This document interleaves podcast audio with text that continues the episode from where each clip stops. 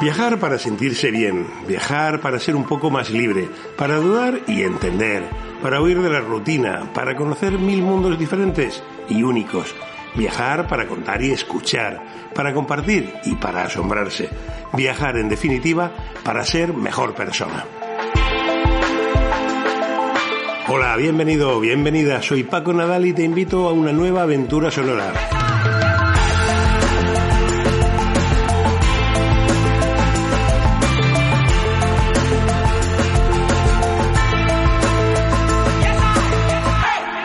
sitios que ver con Paco Nadal. Bienvenido, bienvenida a un nuevo podcast. Hoy nuestro destino es Croacia.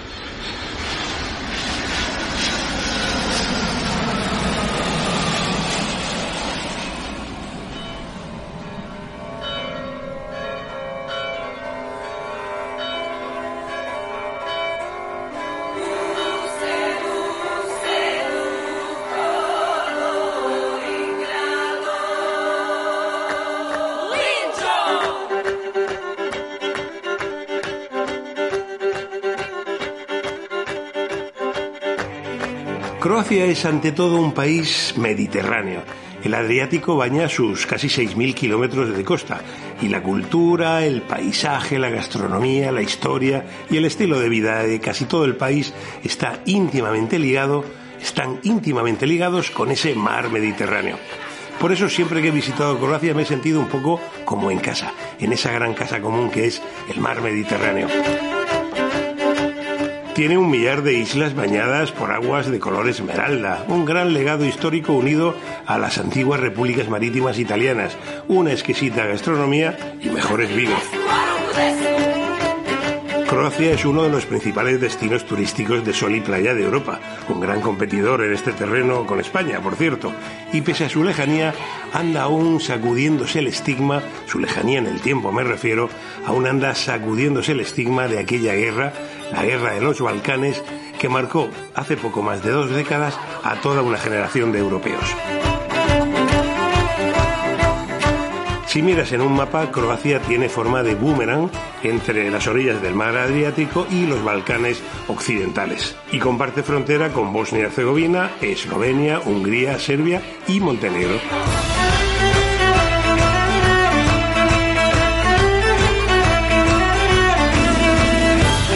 Bueno, pues sin más preámbulos, lancemos ese boomerang y comencemos este viaje radiofónico.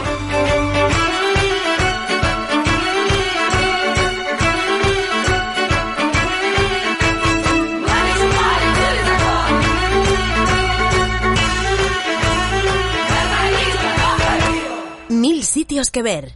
Lo que más me gusta.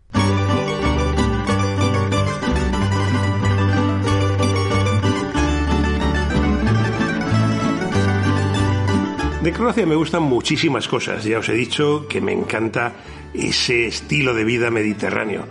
La variedad de su naturaleza es inmensa, el color del mar tiene un color muy especial, su gran cultura mestiza hecha a golpe de siglos de mezclas, sus soberbias ciudades, pero también el carácter de un pueblo que han demostrado tener una gran resiliencia para superar su tremendo pasado bélico. Y me encanta que todo se llena en cuanto sale un rayito de sol, porque a los croatas les encanta socializar al aire libre. Ya te he dicho que son como nosotros, mediterráneos.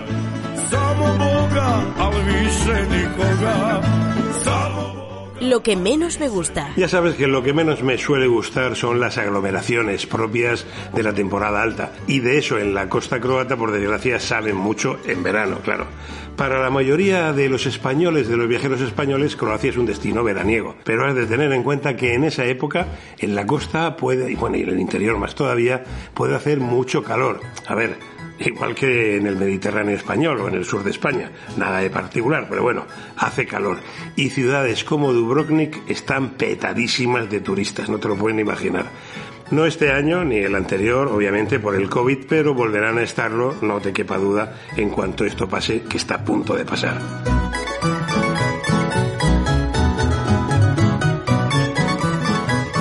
Quizás también hay todavía algunas zonas descuidadas y queda mucho por rehabilitar de aquella guerra, aunque hayan pasado más de 20 años. Y hay que tener cuidado si te mueves en coche. Eh, Croacia tiene una tortuosa y mala red de carreteras, aunque ya se han hecho algunas autopistas, sobre todo una por la costa, las carreteras suelen ser todavía eh, sinuosas, estrechas. Si a eso le sumas que tiene una orografía muy compleja, pues no esperes moverte con rapidez entre las diferentes regiones. Pero bueno, viajamos sin prisas, ¿no? La mejor época. ¿Cuándo ir?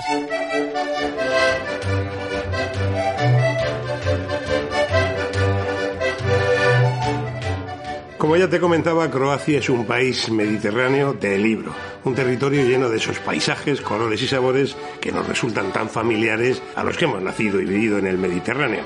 El Mediterráneo marca también el clima de este territorio, sobre todo en la costa, la zona más turística, con temperaturas más suaves. Si te adentras en el país, en la zona de Eslavonia, en el interior, el clima es más frío, más continental, especialmente durante los meses de invierno, que pueden ser duros. La temporada alta por excelencia, por tanto, es el verano. Pero atención, porque como ya te decía, también julio y agosto eh, son de un calor que puede llegar a ser sofocante. Los precios son también más altos y hay menos disponibilidad de alojamientos. Si no te importa el frío incluso la nieve, puedes viajar por Croacia en otoño y en invierno con mucha mayor tranquilidad, sin agobios turísticos y aprovechando las ofertas de la temporada baja. Y si puedes, la mejor época para viajar a Croacia es la primavera y el final del verano, es decir, los meses de mayo, junio y septiembre. La temperatura del agua todavía es buena para el baño, los precios ya no son tan elevados y la masificación turística, pues obviamente, desciende.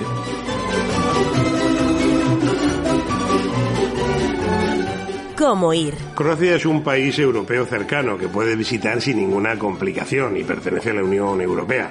En avión está a tres horas y media de España. Con la pandemia se han trastocado mucho las conexiones, las líneas aéreas y se han cancelado muchas. En la actualidad, Vueling e Iberia vuelan desde Madrid y Barcelona a Zagreb y Dubrovnik, al menos en verano. Ryanair tenía muchas conexiones, varias conexiones desde diversos aeropuertos de España con Croacia. Este año con la pandemia se han suspendido, se han visto muy afectadas. Sin embargo, han mantenido durante el invierno dos vuelos semanales entre Málaga y Zagreb. Pero en fin, todo esto puede cambiar mucho, espero que para mejor. Así que mi consejo, mejor consejo para si, vas pensando en ir al final de este año, 2021 o para 2022, es que consultes en ese momento qué conexiones hay. Pero suele haber muchas y directas, sobre todo en verano. La opción de ir por carretera también es interesante si te sobra tiempo y tienes ganas de conocer buena parte de Europa. Yo fui una vez desde Madrid, desde la puerta, desde mi casa, usando autobuses, autobuses de línea hasta, hasta Zagreb. Tardé cuatro o cinco días, no recuerdo exactamente, pero fue una experiencia riquísima.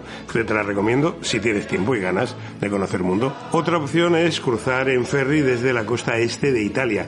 Hay conexiones desde Venecia, desde Pésaro, desde Bari, desde Ancona y también es muy fácil llegar desde ahí. Mil sitios que ver. ¿Qué no te puedes perder? Los imprescindibles.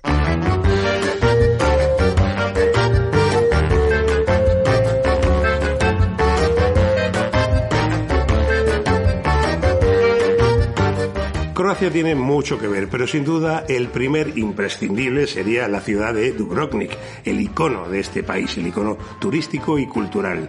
Dubrovnik es una ciudad sencillamente deliciosa, es que mm, su fama mm, es cierta. Necesitaría pues casi un podcast para retratarla y aunque es cierto que ese encanto se rompe en parte cuando en verano está atiborrada de turistas, eh, como puede ser Venecia, pues es sin duda una visita obligada si vas a Croacia. Tienes que ver sí o sí Dubrovnik.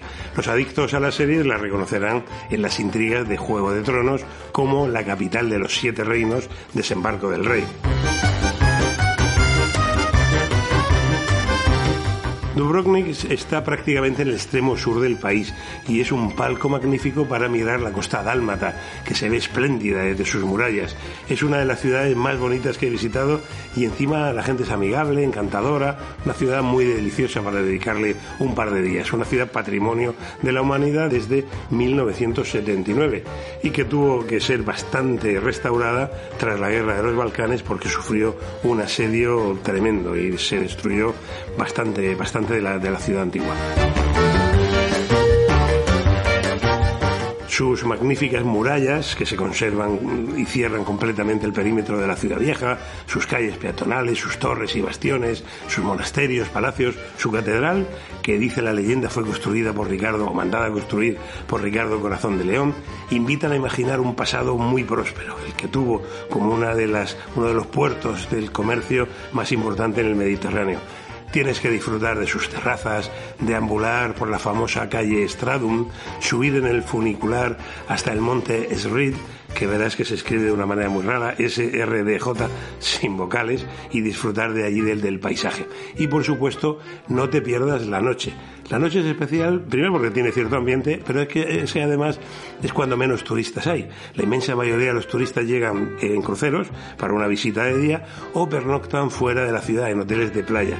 Así que Dubrovnik por la noche adquiere una nueva dimensión.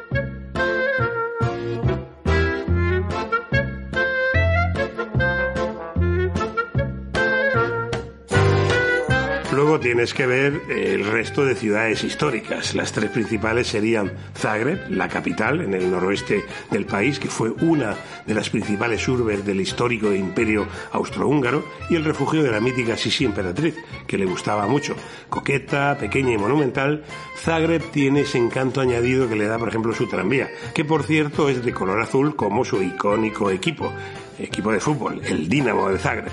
Por resumírtela, te diría que Zagreb es una pequeña Viena. La plaza Banjelacic, la catedral y el mercado Dolax serían los imprescindibles de esta ciudad. Una visita a Zagreb, por cierto, tampoco sería lo mismo sin sus terrazas y su ambiente urbano. Hay muchas terrazas, muchos bares, mucho ambiente joven, sobre todo en las calles Bogoviceva y Kalchicheva. También recomendables es el Museo de las Relaciones Rotas en el Palacio Kulmur, un museo dedicado al desamor. Otra de las ciudades históricas es Split, una visita, otra de las visitas ineludibles en Croacia. Split, además de ser la segunda ciudad más grande del país y uno de los puertos más importantes del Adriático, tiene también el título de Patrimonio de la Humanidad. Y la curiosidad es que la ciudad vieja se acopla, está hecha dentro de los restos del gran palacio y casa de descanso y mausoleo del emperador romano Diocleciano del siglo III. El gran palacio acogió dentro de sí la ciudad y muchos de los 220 edificios de ese recinto palaciego son aún reconocibles y han sido readaptados como viviendas, tiendas, restaurantes o negocios es imprescindible una noche o un aperitivo en su animadísima plaza, que era el centro del palacio y que está declarada Patrimonio de la Humanidad también, claro. Y la tercera ciudad imprescindible sería Zadar. Zadar es la capital de Dalmacia, la región originaria de los perros dálmata. No es tan turística como las otras dos, pero mmm, prácticamente tiene los mismos atractivos en cultura, monumentos y playas. La ciudad creció en un promontorio que se adentra en el Adriático y conserva un casco histórico con vestigios romanos, entre ellos el antiguo foro, y cuenta con muchas iglesias y palacios muy interesantes. También tiene todavía murallas medievales y un precioso paseo marítimo.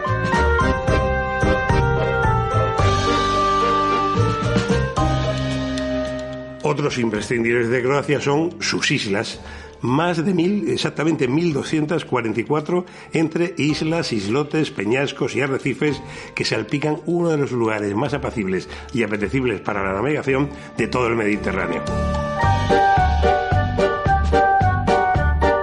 Manera muy original de visitar el litoral del país es aprovechando el servicio de barcos correo y ferries que recorren a diario en todas direcciones la costa de, Croacia, parando en los principales puertos y en muchas de, de estas islas. Pero además es que hay mucha oferta de servicios turísticos, servicios náuticos para elegir. Como te digo, son más de mil islas. Yo te propongo visitar las principales y mis, mis favoritas, que serían la primera, Córchula. Dicen que aquí nació Marco Polo, aunque cada vez está más aceptado que nació en Venecia. Bueno, Córchula, con o sin nacimiento de Marco Polo, es bellísima, tiene 50 kilómetros de largo, un paisaje de pinos y viñedos de puro Mediterráneo, pueblo de pescadores, aguas de color turquesa. Pasear por su capital es como hacerlo por una miniatura de Dubrovnik. Es una isla cargadísima de historia. Otra imprescindible y que me encanta se llama Juar, aunque se escribe H-V-A-R, pero se pronuncia Juar. El croata no es nada fácil. La llaman a Juar la Madeira croata. Fue un refugio secular de pintores y poetas y mantiene activo el teatro público más antiguo del mundo. Tiene calas solitarias, grandes montañas, carreteras sinuosas y muy estrechas y un ambiente impregnado de un penetrante olor a hierbas aromáticas, puro mediterráneo. Tanto la capital de la isla, que se llama Juar, como la isla, como Starigrad, la otra ciudad, conservan preciosos cascos históricos. En verano está lleno de, de jóvenes turistas italianos y tiene mucho, mucho ambiente, Juar. Otra isla es Pakleni o Tokchi, un pequeño archipiélago, más que una isla es un archipiélago con 20 islotes que están frente a la isla de Juar, desde donde puedes tomar un barco taxi para llegar hasta, hasta ellas. Tiene lugares encantadores como Nexuyam, una de las calas más atractivas del Adriático, y aunque alberga una colonia de casas de veraneo y pequeños hoteles, Nexuyam sigue siendo un paraíso de aguas azules turquesa, mar en calma y abundantes playas desiertas. Si vas buscando sol y playa, aquí lo vas a tener en Pakleni o Tokchi, en, esta, en este archipiélago. Otra isla fundamental y famosísima, Brak, frente a la ciudad de Split. Está aquí destaca por sus playas abiertas y larguísimas, algo poco frecuente en la costa croata. Ya te he dicho que suelen ser eh, calas pequeñas de piedra y no abundan las playas largas. La isla de Brak es grande, tiene 13 pequeñas y encantadoras localidades, pueblecitos, que destacan todos por sus campanarios blancos, sus tejados rojos y su aire veneciano. Bueno, y la lista de islas visitables en la costa croata, pues no tendría fin. Estas que te he dicho serían las principales, pero puedes visitar también Cres, famosa por sus excelencias gastronómicas, Rab, con su casco histórico de origen mm, medieval, Millet, un paraíso natural con bosques de pinos y pequeños pueblitos. La Selafiti es un archipiélago de seis islas con pueblecitos pesqueros y buenas playas. Bueno, y no sé, hay muchas más. Cerca de Dubrovnik están las islas de Kolochev, Loput o Sipan, que también merecen mucho la pena y se va en barco taxi desde Dubrovnik. Más cosas, el Parque Nacional de los Lagos de Plivice, a medio camino entre Zagreb y Zadar, cerca de la frontera con Bosnia. Es un parque nacional, el, más famoso, el parque nacional más famoso de Croacia, eh, y protege los lagos de Plivice, que es un espacio natural con casi, creo que son 16 en total, lagos encadenados por cascadas a lo largo de un cañón de roca caliza. Un paisaje bellísimo, también muy visitado y no, no esperes estar solo si vas en temporada alta, pero bueno. Eh, el parque, los lagos y las cascadas se pueden visitar a pie, en bus, en barco eléctrico. También puedes reservar una visita guiada. La mejor época para ir es el otoño, porque son bosques caducifolios y se pone de color espectacular. En verano está muy bien, pero vas a encontrar mucha gente. Trata de llegar temprano, porque como hay muchos visitantes, los parkings se llenan enseguida. Y finalmente, entre los imprescindibles, te citaría Eslavonia. A ver, la toponimia de esta zona de Europa juega malas pasadas con los nombres, y una de ellas es la confusión entre Eslovenia y Eslavonia, que parece un trabalenguas. A ver, Eslovenia es un país independiente pertenecía a la antigua Yugoslavia, hoy es un país independiente y tiene capital en Ljubljana. Eslavonia es la zona interior y más oriental de Croacia, el otro extremo del boomerang, para entendernos. Bueno, pues su capital es Osijek, una pequeña y agradable ciudad de unos 100.000 habitantes a orillas del río Drava, con un pasado romano y muchos siglos de historia. Está llena de edificios barrocos, muchas terrazas, un paseo fluvial lleno de ambiente. Eslavonia es una zona que la mayoría de los turistas la obvian porque van solamente a la costa. Entonces, si quieres ver una Croacia auténtica, muy poco turística y sentirte un croata más, pues te recomiendo Eslavonia, que no, ya te digo, no suele estar en los circuitos turísticos. A unos 35 kilómetros de Osijek, de la capital, está Jacobo, que es famosa por su espectacular catedral de ladrillo rojo, levantada en el siglo XIX y que fue la sede episcopal del famoso obispo Strossmayer. ¿Por qué es famoso? Bueno, Strossmayer fue uno de los padres y de los promotores de la idea nacional yugoslava, de la unión de los pueblos eslavos del sur dentro del imperio austrohúngaro. Por cierto, que allí en Jacobo se celebra cada 5 de julio, si estás por la zona, es un espectáculo, el Festival de Verano de Jacobo En el que hay desfiles de carruajes con miles de personas ataviadas con el traje típico de Eslavonia.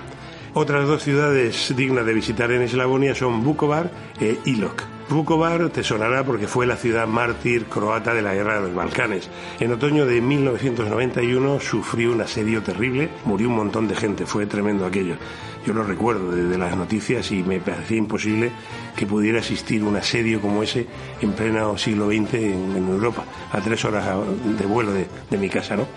Como memorial de aquel terrible episodio se han dejado varias casas sin reparar tras los bombardeos y el antiguo hospital se ha reconvertido en un museo sobre los horrores del asedio y en una granja las afueras se ha creado un memorial en recuerdo del personal sanitario y enfermeros asesinados por los serbios cuando tomaron finalmente la ciudad.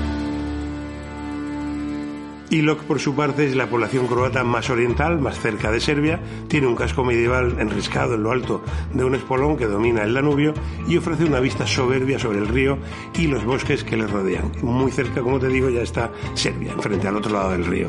Que por cierto, allí muy cerca está también la colina de Baranja, donde un monumento de era soviética recuerda los encarnizados combates que hubo en esa zona entre el ejército rojo y los alemanes durante la Segunda Guerra Mundial.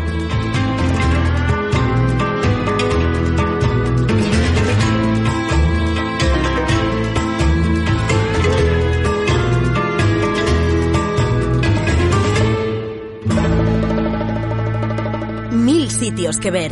Los consejos de Paco.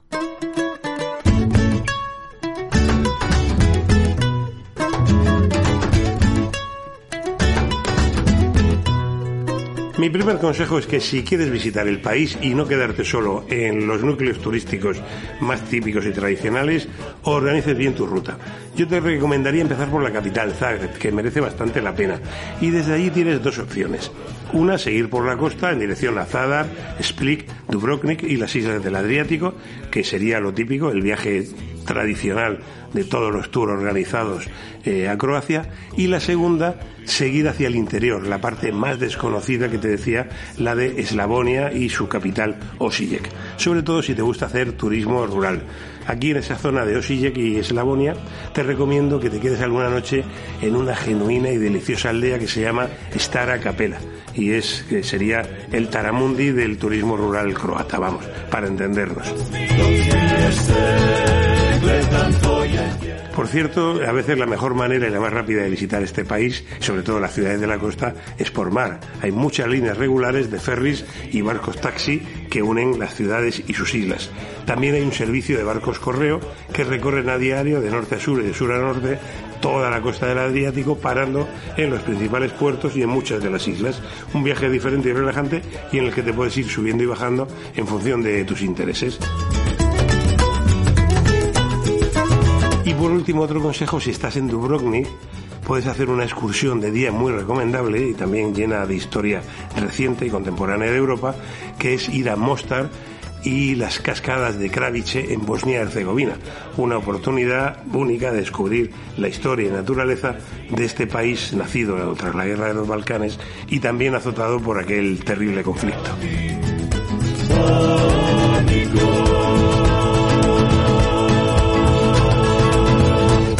Información práctica. Para entrar a Croacia, si eres ciudadano europeo, solo necesitas llevar el DNI, aunque nunca está de más llevar el pasaporte y que ambos, no lo olvides, estén en vigor. En cuanto a la moneda, Croacia no ha entrado de momento en el euro. Sigue usando su moneda nacional, la cuna. Puedes cambiar moneda en muchísimos sitios, en cualquier banco, casas de cambio, oficinas de correo, agencias de viajes, te va a ser muy fácil. Y ten en cuenta que, como te decía, las playas en su mayoría no son grandes arenales, como los que estamos acostumbrados en España, sino más bien pequeñas calas de piedra, se parecen bastante a la Costa Brava en este sentido, con pinadas que llegan al mar, que tienen mucho encanto, pero en las que son muy recomendables llevar sandalias de goma, escarpines o algún calzado similar. Dónde alojarse. Al tratarse de un país muy turístico, el alojamiento es obvio que no es ningún problema. Eh, puede ser problema si quieres reservar a última hora en temporada alta. Eh, ahí te puedes ver complicado. Pero bueno, vas a encontrar todo tipo de opciones en calidad, precio, cercanía al mar, servicios, etcétera. Hoy en día, con los eh, sistemas que hay para, de reserva a través de internet, no vas a tener ni, ningún problema. Te puedes alojar en un barco, en un balneario, en camping, incluso en un faro. A lo largo de la costa hay algunos que han sido rehabilitados como alojamiento, antiguos faros que ahora son pequeños hotelitos, aunque ya te digo que en este caso tendrías que reservar con mucha antelación. Una forma muy popular de buscar sitio para dormir, yo lo he hecho mucho cuando he viajado por mi cuenta, por libre y con poco presupuesto por Croacia, son las casas de huéspedes, sobes. Son casas particulares que ofrecen habitaciones y muchas de ellas con desayuno incluido. Una cosa un poco más primitiva que el bed and breakfast. Son casas particulares donde te dejan una habitación. Cuando llegas a un pueblo te la van a ofrecer en, cualquier sitio. Cuando llegues a la plaza va a haber por ahí eh, un hombre, una mujer, un chico que te va a decir que alquilan habitaciones, aunque ya muchas también se pueden reservar por internet. Es una manera muy barata de, de ir por el país y de contactar con la gente.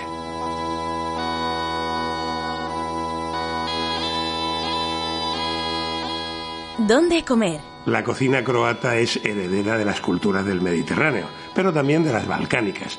Hay influencias húngaras, vienesas, turcas, sobre todo en el interior del país, y sabores griegos, romanos y lidios en la costa. Es increíble la cantidad de sabores que te van a resultar familiares y mestizos. El aceite de oliva, los dátiles, el romero, las hierbas aromáticas, las frutas de temporada. Tienes que probar de todo. Es la mejor manera, como siempre, de conocer un país. Croacia son muy populares aperitivos como el marrasquino de Zadar, el queso de Pag, el kulen, que es un embutido muy famoso en la zona de Eslavonia, también las ostras y mejillones de Stone, las anguilas y ranas del Valle del Neretva, pescados a la parrilla en la costa, anchoas en salazón y cordero, pavo o ternera preparados de las más variadas maneras. Otro capítulo aparte son los vinos. Estamos en el Mediterráneo y Croacia, como buen país de esta zona, pues tiene una fuerte cultura enológica, sobre todo en la región de Eslavonia, donde están los mejores caldos. Si eres amante del vino, tienes que visitar alguna bodega. En Eslavonia hay muchas que organizan visitas guiadas y venden sus propios caldos.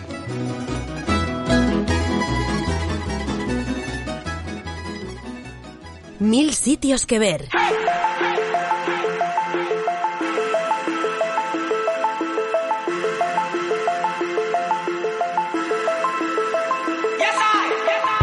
Pues hasta aquí este viaje por Croacia, el último estado en incorporarse a la Unión Europea.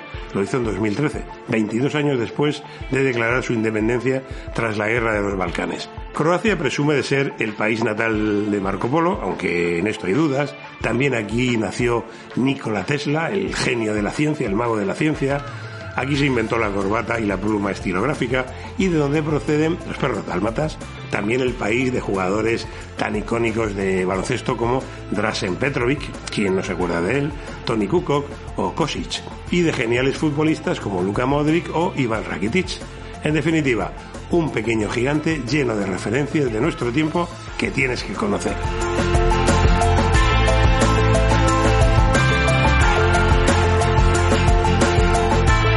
Hasta nuestro próximo destino. Cuídate y no te olvides de viajar y de ser muy feliz.